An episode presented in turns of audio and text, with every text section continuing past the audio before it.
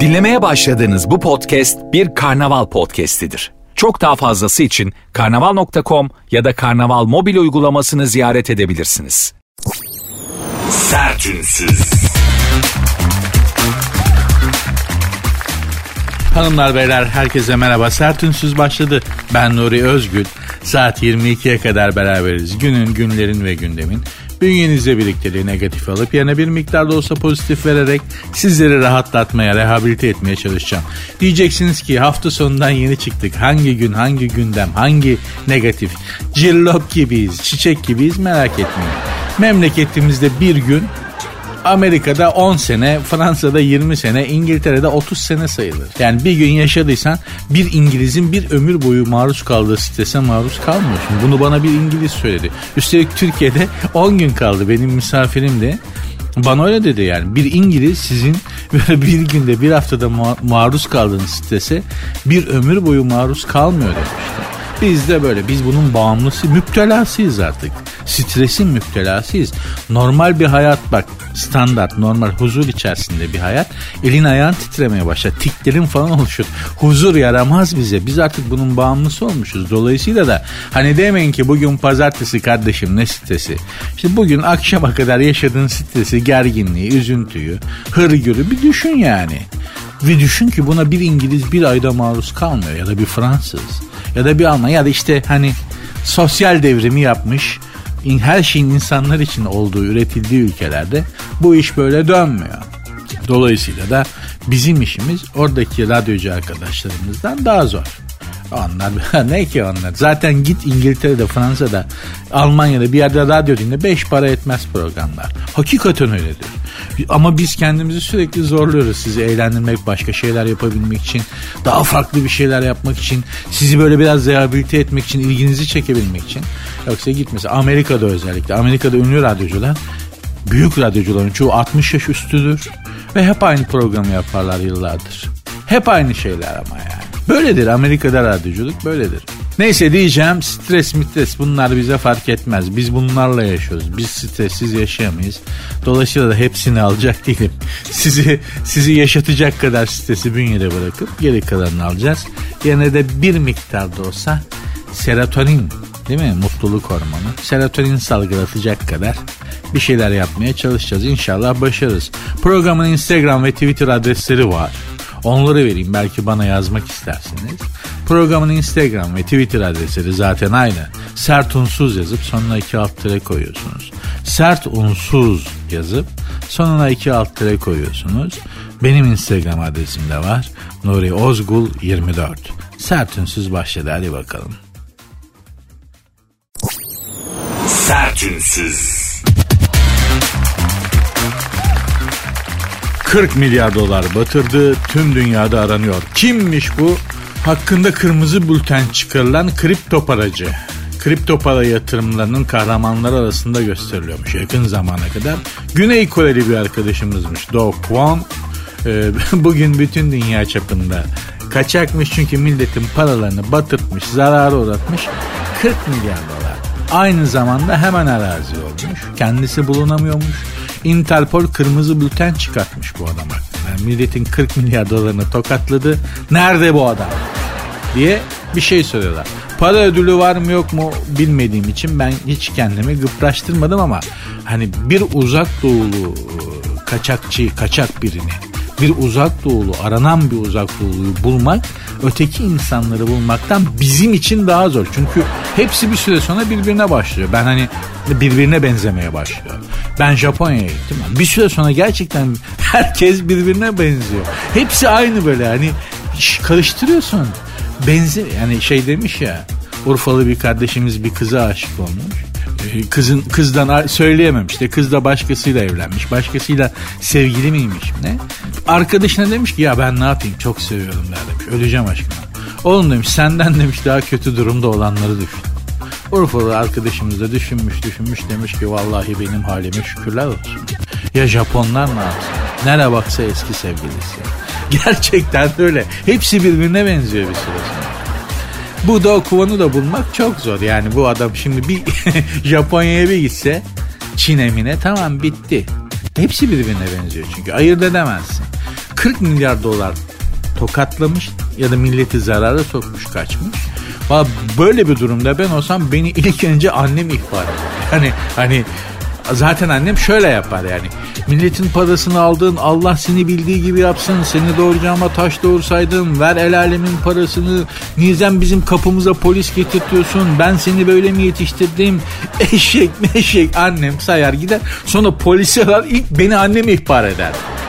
yani şimdi aile de önemli burada. Hani bu da okumam bütün bunu. Ben neden kriminal bir adam olamadım? Ejderha gibi anne var başımda abi. Her gün yani çocukluğum boyunca her gün sokağa çıkmadan oğlum kimseyle kavga etme. Oğlum şöyle yapma. Oğlum biraz daha büyüdük. Hani ergenlik mergenlik. Oğlum hiçbir kızın ahını alma. Hiçbir kızı kandırma. Hiçbir kıza yalan söyleme. Aman oğlum öyle böyle. Derken böyle ibiş olduk böyle sustalı maymun gibi. Diyeceğim hani bu Doğu Kuvan 40 milyar dolar tokatlamış Interpol arıyormuş falan filan. Aile terbiyesi arkadaşlar. Aile terbiyesi çok önemli. Aile terbiyesi almış adam hepimiz öyle değil miyiz yani? Anne baba çocuğuyuz. Aile terbiyesi almış insanlarız yani. Bak var mı içimizde kolpacı? Yok. Mühim olan budur. Sertünsüz. Bugün genelde rakamlı haberler var karşımda. Enteresandır. 1 milyon doları reddeden matematikçi Prelman şimdi ne yapıyor? Bize ne? Bize ne? 1 milyon doları reddetmiş. Artık benim o adamla bir işim olabilir mi ya? Bu, bu düzeyde bir adamla bir işim olabilir mi? Sana 1 milyon dolar vermişler oğlum. Alsana ya. Tasavvufta bir düstur vardır, bir söz vardır. İstersem dilim kopsun. Ben istemeden verirler de almazsam elim kopsun. Böyledir yani. Şimdi sana 1 milyon dolar vermişler oğlum. Alsana. At koy kenarına ya. Bu iyi günlerin kötü günleri var. Para her zaman lazım mesela. Ben her zaman söylüyorum para düşmanı değilim. Parayla mutluluk, saadet, sağlık, aşk hepsi olur. Parayla her şey yapabilirsiniz. Parayla iyi bir insan olmayı bile başarabilirsiniz. Para çok önemli. Bakmayın bizim kültürümüzde işte hani para elinin kiridir, para bir şeydir. Para her şey. Para her şey arkadaşlar. Parayla bak parayla iyi bir insan bile olabilirsiniz. O kadar önemli. Dolayısıyla da şimdi bu çocuğa niye vermişler? 100 yıllık bir problemi çözmüş bu matematikçi arkadaşımız. Bu problemin çözene de 1 milyon dolar ödül konmuş. Fakat ödülü istememiş elinin tersiyle itmemiş. Ve şu anda Petersburg'da kara fatmaların istila ettiği küçük bir dairede oturuyor. Gregory Prelman. Parayı istemiyorum ben istediğimi aldım demiş. Ne aldın demişler onun da cevabını vermiyor. Fakat şöyle bir açıklama yapmış. Hayvanat bahçesindeki bir hayvan gibi sergilenmek istemiyorum. Ben bir kahraman değilim. O kadar başarılı da değilim. Bu yüzden herkesin gözünü bana dikmesini istemiyorum demiş ki bizde olsa mafya çöker. Genelde öyle oluyor. Bir, bizde hani böyle bir sosyal 1 milyon dolar kazandın ya bir sosyal medyada bir linç yersin. Tamam mı? Ne yaptı ki ya? Allah daha çok ver. Sosyal medyada bir linç yersin. Sonra gazete, şey, e, gazeteler yazar bir iki gün. Röportaj yaparlar falan. Sen onların istediğini söylemezsen bir daha senin haberini de yapmazlar. Yani o gazetelerin ait olduğu politik, ideolojik e, düzleme ait bir şey söylemezsen seni haber de yapmazlar. Ondan sonra 1 milyon doları aldığın haberi de yapıldı ya. Türkiye'deysen mafya çökmeye çalışır. Önce iri, böyle çakal çukal takımı çökmeye çalışır. Olmadı biraz daha irileri çökmeye çalışır bitmez yani. Sonra dolayısıyla galiba Rusya'da da sistem böyle ki çocukcağız demiş ki aman istemiyorum parayı bir milyon doları. Bu problemi ben çözüyorsam benim yöntemim daha başka olur. Ya ben daha problemin yarısında dururdum. Baktım çözüyorum. Beyler bir 500 milyon dolar ateşleyin de devamını getireyim diye. Değil mi abi? Yani şimdi biz esnaflık hani kusura bakmayın devir ar devri kar, değil kar devri. Ben bu kadar tok gözlü olamam. Hakikaten adam 1 milyon doları elinin tersiyle etmiş. Ben 1 milyon doları alırım. Bir daha bütün sosyal ilişkilerimin iyi olduğu insanlarla ilişkimi de keserim. Kimse kralını tanımam. Benim en büyük dostum bundan sonra 1 milyon dolar ha. Benim dosta arkadaşa ihtiyacım yok. Arkadaşa dosta ihtiyacım olduğu zaman onu satın alırım. 1 milyon dolarım varsa. 1 milyon dolarla da alınabilir mi yapılabiliyor mu bütün bunlar bilmiyorum ama çünkü bildiğim kadarıyla Acun Ilıcalı'nın saati koluna taktığı saat o kadar da büyük bir para değil galiba. Biz çok hani çok fakirlikten geldiğimiz için milyonu duyunca hala gözümüz başımız oynuyor. Bazıları için para değil ama dediğim gibi Allah herkesin gönlüne göre versin. Ee, üzerinize para yağsın inşallah. Gerçekten paranız olursa sağlığınız olur, sıhhatiniz olur, huzurunuz olur. Yani ben böyle çok aşk acısı çekiyordum. Bir medya şirketinde de çalışıyordum bir basın kuruluşunda. Onlar da ödeme güçlüğü içerisindelerdi. 6 aydır maaş alamıyordum. Ama orayı çok seviyordum ve çalışmaya devam ediyordum. Böyle aşk acısı denk geldi. Çok ciddi bir ayrılık acısı çekiyorum yani o zamanlar. Derken bir gün bankamatiğe bir gittim. Abi 7 aylık parayı birden yatırmışlar. Ne aşk acısı kaldı. Direkt aldım parayı çektim kebapçıya gittim. Çok yokluk çekiyordum o ara. kebapçıya gidip güzel böyle bir vali kebabı yaptırdım. O vali kebabı tepsinin içerisinde Anadolu'da vardır genelde. Karışık kebap işte her şeyden. Söyleme sayıp. Onu görmüştüm abi. Aşk acısı aşk acısı gayet hafiflemişti yani. Onu söyle kebabı yedikten sonra kolesterol de yükselmiş. Aşk acısının en büyük ilacı yüksek kolesteroldür arkadaşlar. Valla. ben biliyor yaşadım bunları biliyorum da söylüyorum yani. Diyeceğim para önemli arkadaşlar. Parayı küçümsemeyin. Kaçar sizden. Tam tersi sevin. Valla çağırın sevin.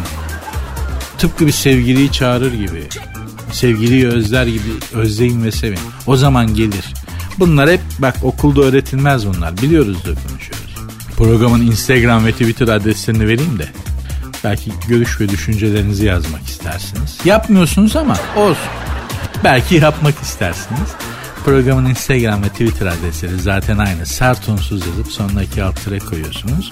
Benim Instagram adresim de Nuri Ozgul 24. Nuri Ozgul 24. Sertünsüz. 2025'ten itibaren uzaya balonla seyahat etmek mümkün olacak. Arkadaşlar ben de size bu konuda kendi görüşümü söyleyeyim. 2025 mi 2025'i bırak da en büyük kolpa, en büyük dolandırıcılık ve en büyük üçkağıt zannediyorum bu uzay işinde dönecek. Yani bu üçkağıtçıların, kolpacıların semirmiş, para tutmuş artık holdingleşmiş yani, yani Elon Musk, Bill Gates gibi adamların tamam mı düzgün söylemek gerekirse bu tüplerin insanları yeni tokatlama yöntemi uzay işi olacak. Bu çok belli.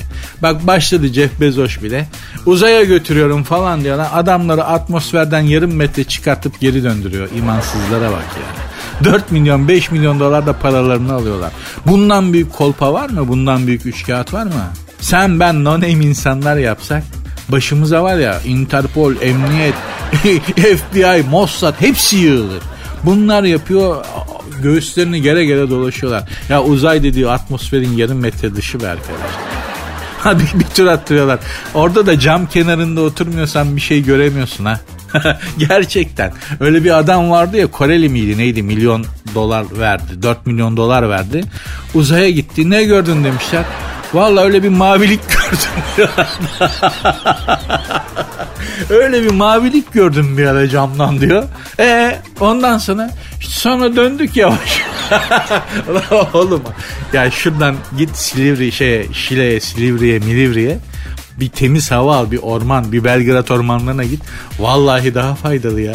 Ne işin var oğlum? Adam diyor vallahi bak 4 milyon dolar vermiş. Diyor ki ne gördün uzayda diyoruz. Bir mavilik gördüm öyle camdan dışarı bakınca diyor. Karanlıktı diyor. Sonra diyor dönüşe geçtik diyor. O adamın yerinde ben olsam yere iner inmez pisleşirim. Yani beni Jeff Bezos'un Jeff Bezos'un keline şaplığa çakarım. Bak hani böyle şeyler yapmak adetim değildir ama o kel kafasına şak ver la paramı diye. Gerçekten sizden nasıl bir kolpacısın diye. Ki Jeff Bezos'a çok saygı duyan biriyim. Yapıştırırdım şaplığa. Siz ne yapıyorsunuz be kardeşim? Ayıptır ya. Aa. Siz yani seyahat etmek istiyorsan bir yerden kopmak, başka bir yere gitmek. Bir yerden kaçmak isteğidir seyahat. Tamam mı? Gittiğin yeri, ayrıldığın yeri seviyorsan o bir seyahat değildir. Seyahat bir yerden kaçma arzusudur. Gitmek arzusundan başka bir şeydir o. Neyse efendim. Seyahat etmek istedikten sonra hiçbir yere gitmeden de seyahat edebilirsiniz. Nasıl oluyor diyeceksiniz. Javier de Maistre diye bir, yazan, bir yazar vardır. Javier de Maistre.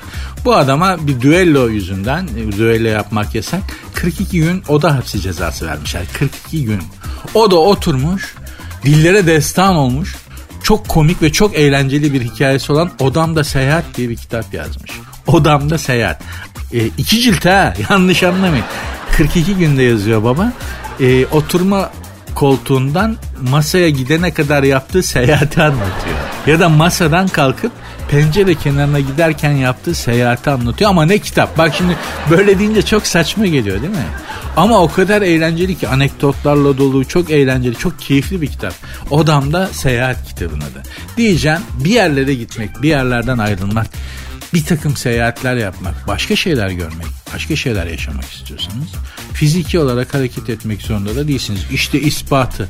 Javier de Maestre'nin kitabı Odamda Seyahat. Al aç oku bak. Yanlışsam yanlışsın de. Ama şu sözü de bu benim sözüm değil bu arada. Miguel de Unamuno adlı bir İspanyol yazarın çok önemli İspanyol edebiyat için. Miguel de Unamuno'nun bir sözüdür. Seyahat etmek bir yerden kaçmaktır, bir yere gitmek değildir der. Onu da belirteyim de benim zannedilmesin. Sertünsüz. Şimdi arkadaşlar bu sosyal medyada Instagram'da olsun, TikTok'ta olsun çok sık görmeye başladığım bir şey var. Aynı şeyi YouTube'da da görüyorum. Karyoprakt reklamları. Karyopraktlar e, doktor sayılmadıkları halde doktor olduklarını iddia ediyorlar. Kütürdetmeci arkadaşlar yani anlaşılsın diye söylüyorum. Mesleklerine saygısızlık diye değil. Bu işin yani kütürdetme işinin bel kıtlatma, boyun kıtlatma işinin uzmanı arka okumuşu yani. Bunların okumuşuna karyoprakt deniyor. Okumamışına işte çıkıkçı, kırıkçı falan hani bel kütürdetmeci falan deniyor. Bu karyoprakt arkadaşların reklamlarını çok fazla görmeye başladım. Sosyal medyada. Yeni trend bu. Bir de galiba zannediyorum ama bir şey var. Bir kütürdetiyorlar. Bir ses çıkıyor o kemiklerden. Şimdi normal bir insanın yani o kemiklerden o ses çıktıktan sonra onların kırılmış birbirinden ayrılmış, ayrılmış olması lazım. Zannediyorum efekt konuyor. O kütürdetme sesine. Efekt ekleniyor ayrıca. Ya senfoni besliyor adamın omurgasında be kardeşim. Bir basıyor çatırırt tırırt diye böyle yani dümbelek gibi ses geliyor adamda. Bu imkansız böyle bir ses çıkması. Hadi çıktı diyelim onun duyulması o kadar net. Vallahi bence efekt ekleniyor gibi geliyor bana. Aksi, aksi takdirde gerçekten çok yani ben korkarım mesela benden öyle bir ses çıksa. Hakikaten öyle. Çok korkunç sesler çıkartıyorlar. Neyse efendim bir ara bu kalyopraktlar çok moda şimdi. Daha önce e, dikkatinizi çekti mi hatırlar mısınız bilmiyorum. Hacamatçılar modaydı. Hacamatçılar zirve yaptı. Hacamat işi. Hatırladınız değil mi? Her yerde böyle milletin sırtına yapıştırdıkları işte o kan toplayan pompalar falan. Böyle efendim hacamat belli saatlerde yapılır. Şöyledir böyledir diye. İşte bilmem ne abimizin hacamatını yaptık elhamdülillah diye.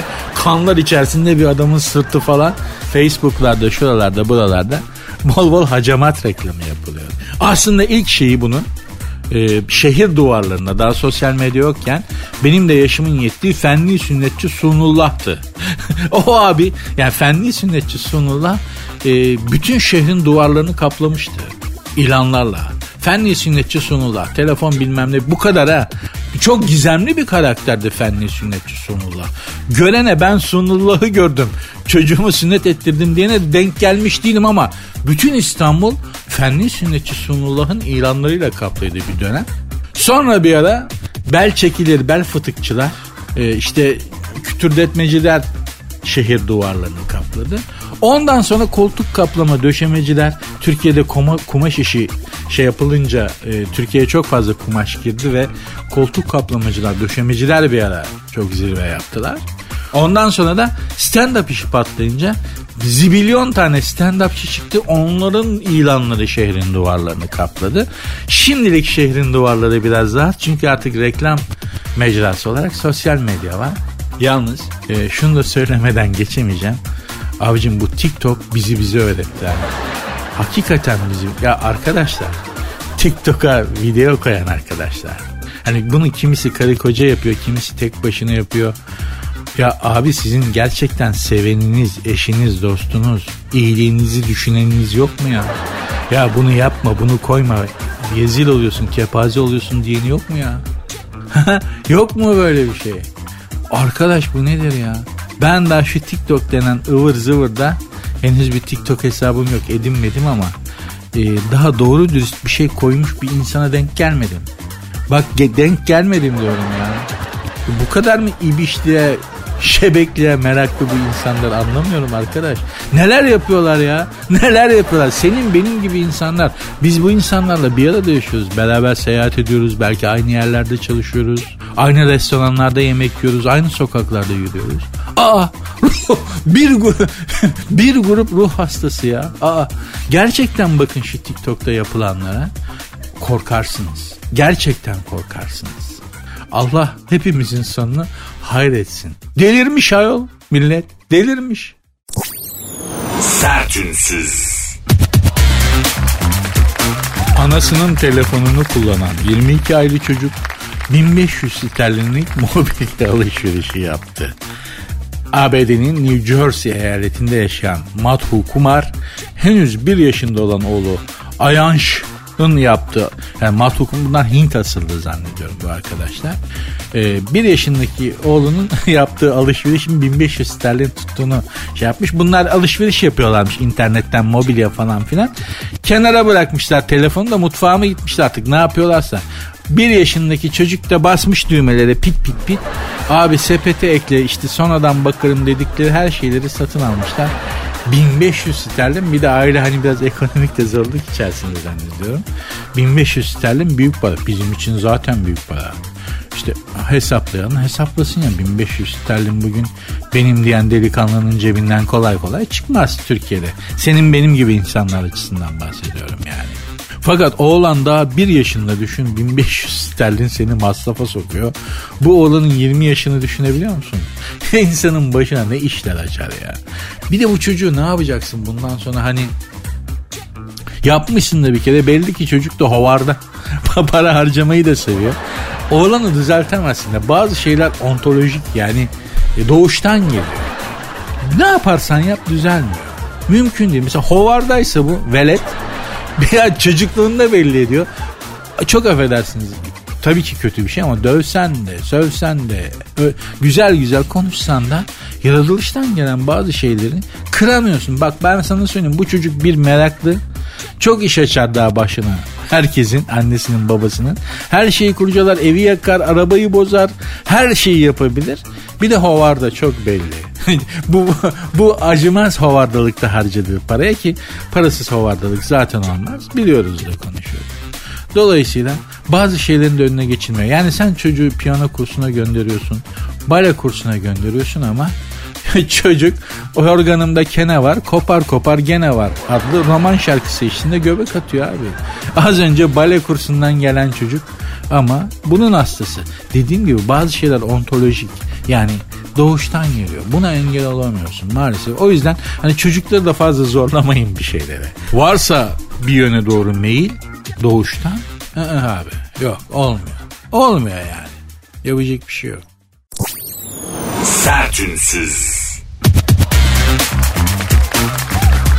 Yanağına saplanan metal parçasıyla 15 yıl yaşadı hiç fark etmemişim dedi. Abi sen nasıl bir dalgınsın ya. Bizden bir abimiz Erzincan'da diş tedavisi için gittiği hastanede 15 yıl sonra yanağında metal parçası olduğunu öğrenen Faik Akın ameliyat geçirmiş. Faik abi sağına solunu bir iyi kontrol et. Senden daha çıkar bir şeyler. Belli ki sen elevay bir abimizsin.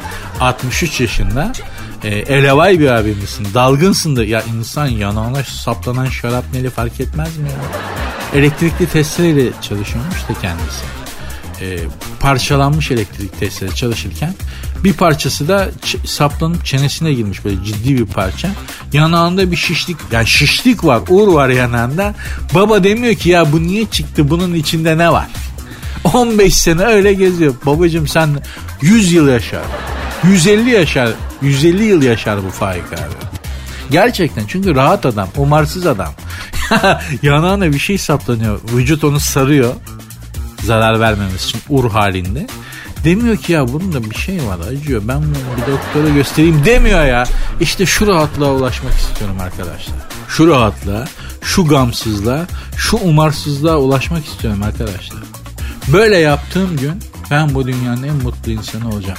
Böyle yaptığımız gün, bunu başarabildiğimiz gün 100 yıl yaşayacağız, 150 yıl yaşayacağız. Neşeli, mutlu, e, güzel insanlar olacağız. Şu rahatlığa ulaşamıyoruz maalesef ya.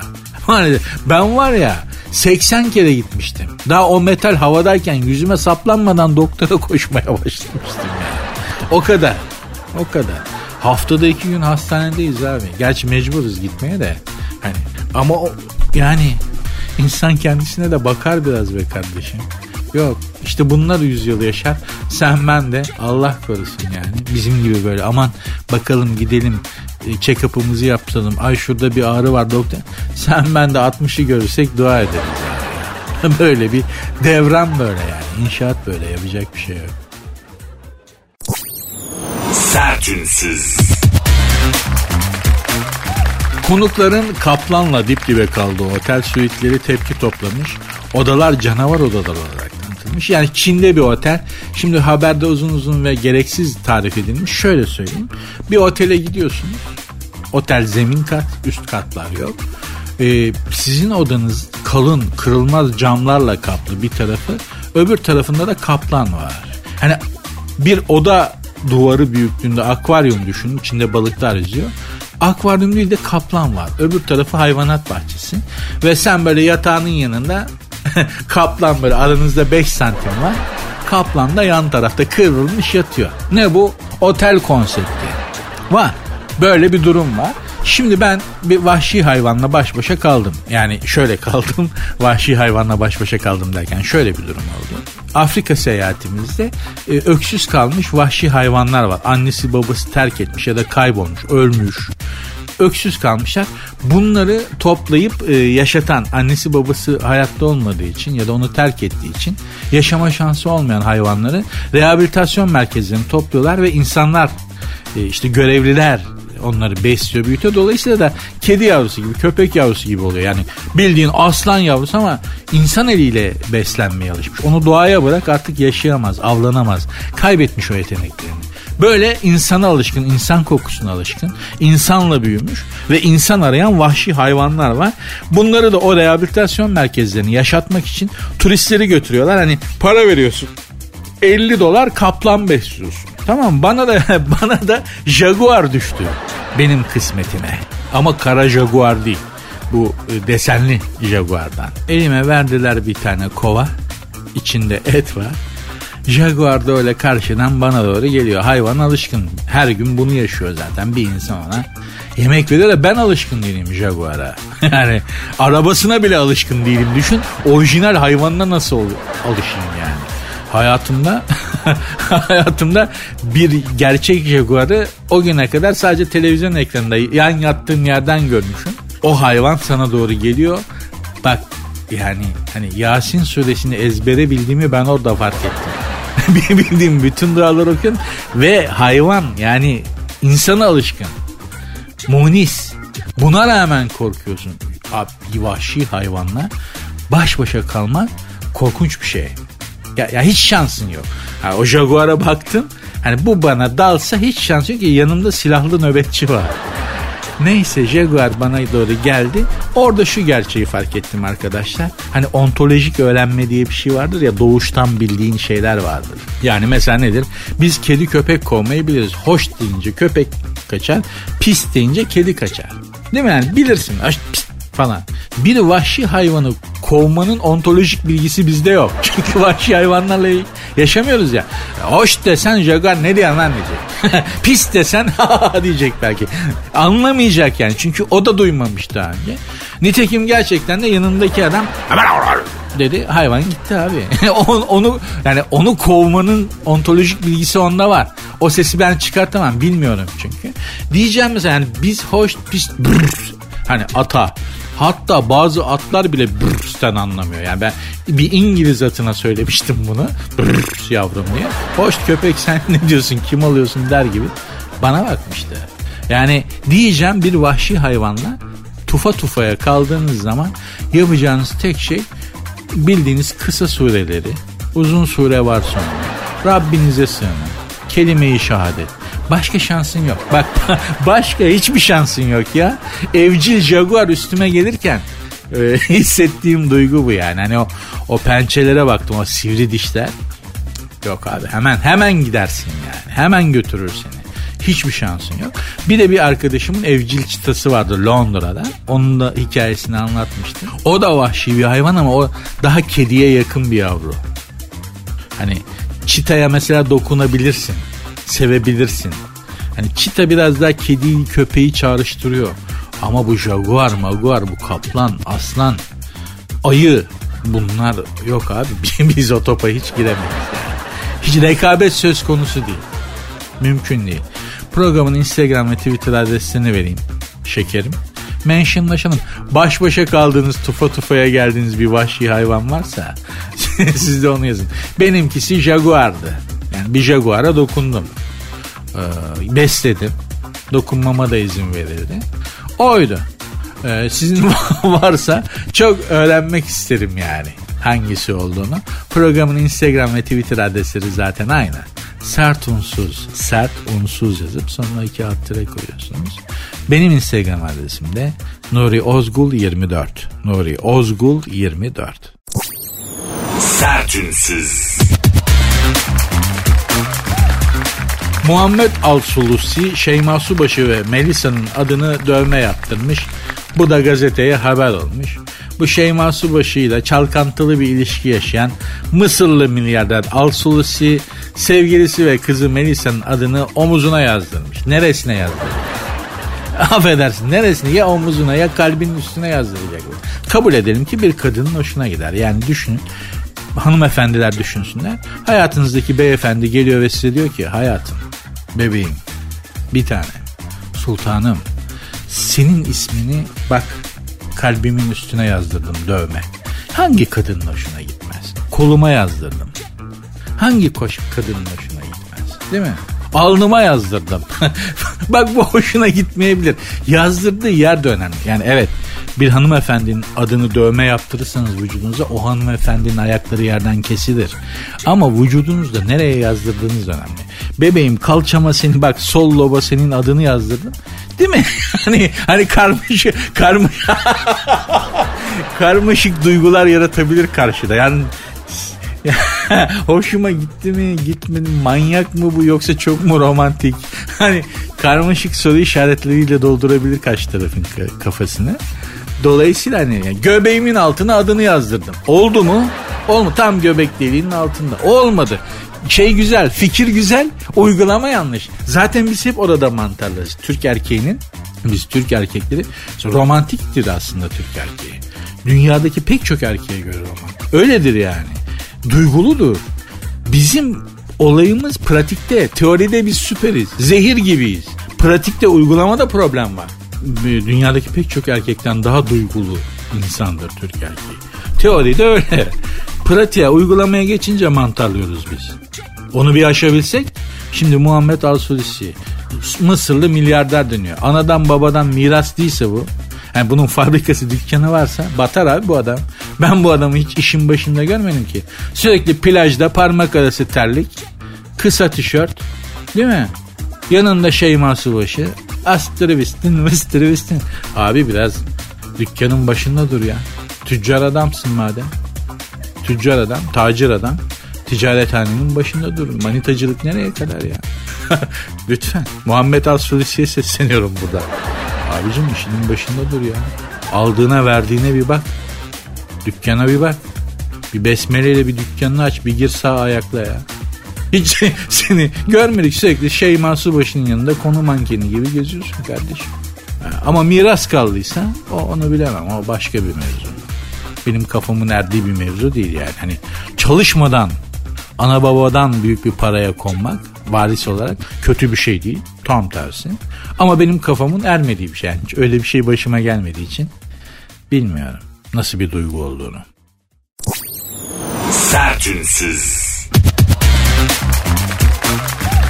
Rasim Ozan Kütahyalı canlı yayında canlı yayına adalet terazisiyle çıkmış. Rasim Ozan Kütahyalı Rock diye bilinen beyefendi canlı yayına adalet terazisiyle çıkmış ama beyaz futbol yorumcusu yani bir spor programına adalet terazisiyle çıkmış. Galatasaray maçını, dünkü Galatasaray maçını yöneten Ali Palabıyık'ın düdüğünü asmasını istemiş. Çünkü Galatasaray son dönemde e, hakemlere çok isyan ediyor. Dün de Alanya Spor'la oynadılar ve Sasha Boye benim çok beğendiğim bir futbolcu. Galatasaray'ın kadrosunu çok... Ben Beşiktaşlıyım. Ama Galatasaray'ın o Sasha Boye falan o, çok beğeniyorum onu. Çok iyi. Keşke bizde olsa dediğim bir futbolcu yani. Ona bir kırmızı kart çıkardılar. Bak hakikaten Galatasaraylar çok... O ne abi abicim faul bile değil. Hani biraz futbol konuşalım. Bak o Sasha Boye'in o kırmızı kart gördüğü pozisyona baktın. Faul bile değil. Oyna yürü devam et dersin. Faul bile değil cart kırmızıyı çekti hakem. Gel de çıldırma. Galatasaraylar çok haklı ama aması var. Galatasaraylı arkadaşlara sesini. Biz bunlardan şikayet ederken Beşiktaşlı taraftarlar olarak yıllarca dediniz ki kuşlar gene ağlıyor. Bunlar kadar ağlak adam görmedik. ne oldu? Ağlamayın kara kargalar. Biz Beşiktaşlara. Bunlar hep Galatasaraylı arkadaşlardan okuduğumuz, gördüğümüz sözler. Bak kaç maçtır kaç maç oldu dayanamadınız bak. Adaletsizliğe. Kaç maç oldu? Biz söylerken ama ağlak. Bunlar kadar ağla. Bunlar gene gelir ağlar şimdi falan diye dalga geçiyordum.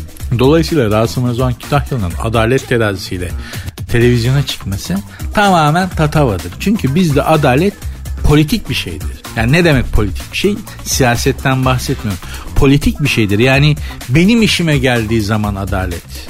Benim için adalet. Bizdeki bakış açısı budur. Herkes için adalet. Ee, bu topraklara bu düşünce henüz gelmedi. Herkesin için adalet. Ben haksız olsam da adalet. Ben kaybedecek olsam da adalet. Bu bakış açısı bu topraklara gelmedi. O yüzden zaten bu kadar mutsuz, bu kadar huzursuzuz. Bizim eksiğimiz para, pul, e, şu, ya da ekonomik değil ki bizim eksiğimiz adalet, adaletsizlik. Biz sadece adliye saraylarında tecelli eden adaletten bahsetmiyorum. Hakim ve savcılar tarafından tecelli ettirilmesi gereken adliye saraylarındaki adaletten bahsetmiyorum. Biz birimizle ne kadar adiliz ki trafikte mesela birbirimize kadar ne kadar adiliz. Karı koca olarak çocuklarımıza, eşlerimize ne kadar adiliz. İş yerinde, ticaretimizde ne kadar adiliz. Kendimize karşı ne kadar adiliz ki bir adalet talebinde bulunabilelim.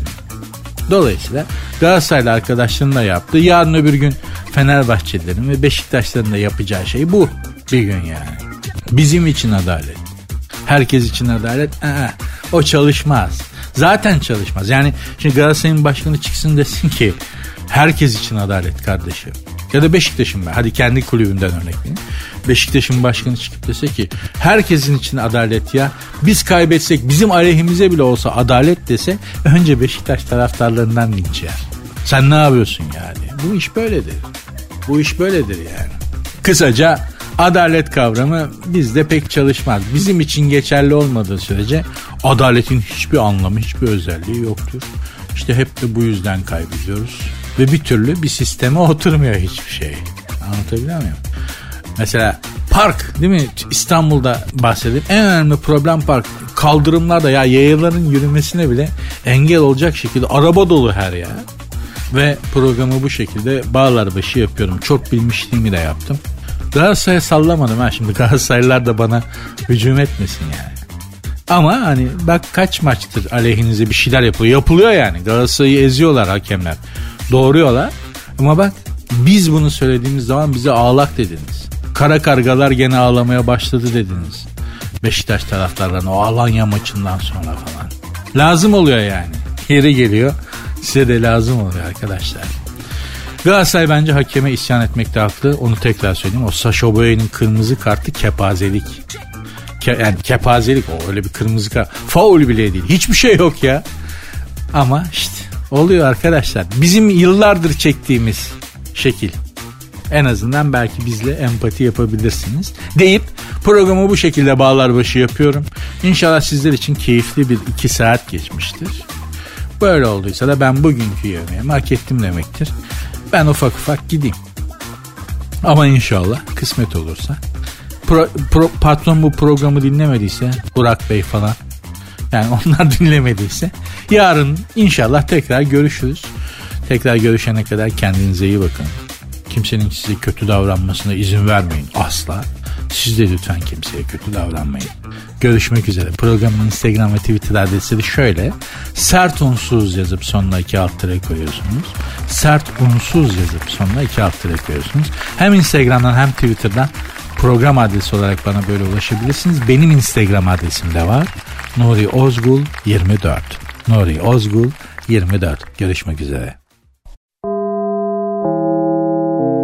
Dinlemiş olduğunuz bu podcast bir karnaval podcastidir. Çok daha fazlası için karnaval.com ya da karnaval mobil uygulamasını ziyaret edebilirsiniz.